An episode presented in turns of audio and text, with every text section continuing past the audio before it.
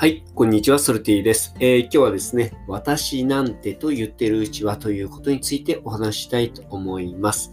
えー、よくですね、まあ、自己紹介とかね、しているときにですね、えー、私なんて、まあ、こんな人生を送ってきたので、皆さんの、えー邪魔になるかもしれないですけれども、とかね、えー、そういうふうにね、自分をね、こう、へりくだってね、お話しするような方とかいると思うんですね。まあ、謙遜っていう意味もあるかと思うんですけれども、なんかそういうふうにね、口に出してる間にね、いつの間にかね、えー、この私なんてっていうのがね、自分の思考にもね、こびりついていて、なんかそれがね、デフォルトになったりとかね、することっていうのは結構あると思うんですよね。この私なんてっていうふうに言ってるうちは、私なんてっていうレベルの、えー、人生になってしまうっていうことなんですよ。なんでね、えー、私っていうのはね、もう本当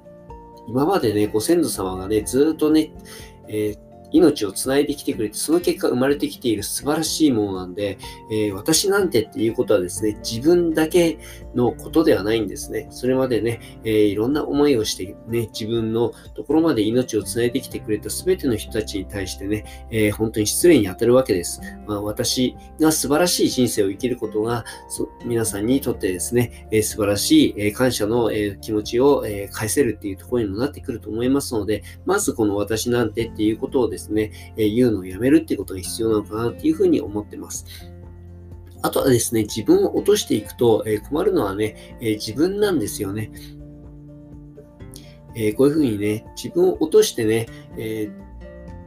なんでこう落としているのかっていうとね、え自分をね、えー、落とすともうすでにね、勝負しないでいい状態にいるわけですよ。なんかありのままのね、自分で勝負することとかね、そういったことからね、えー、ちょっと避けているっていうところがね、もうそこからもね、読み止める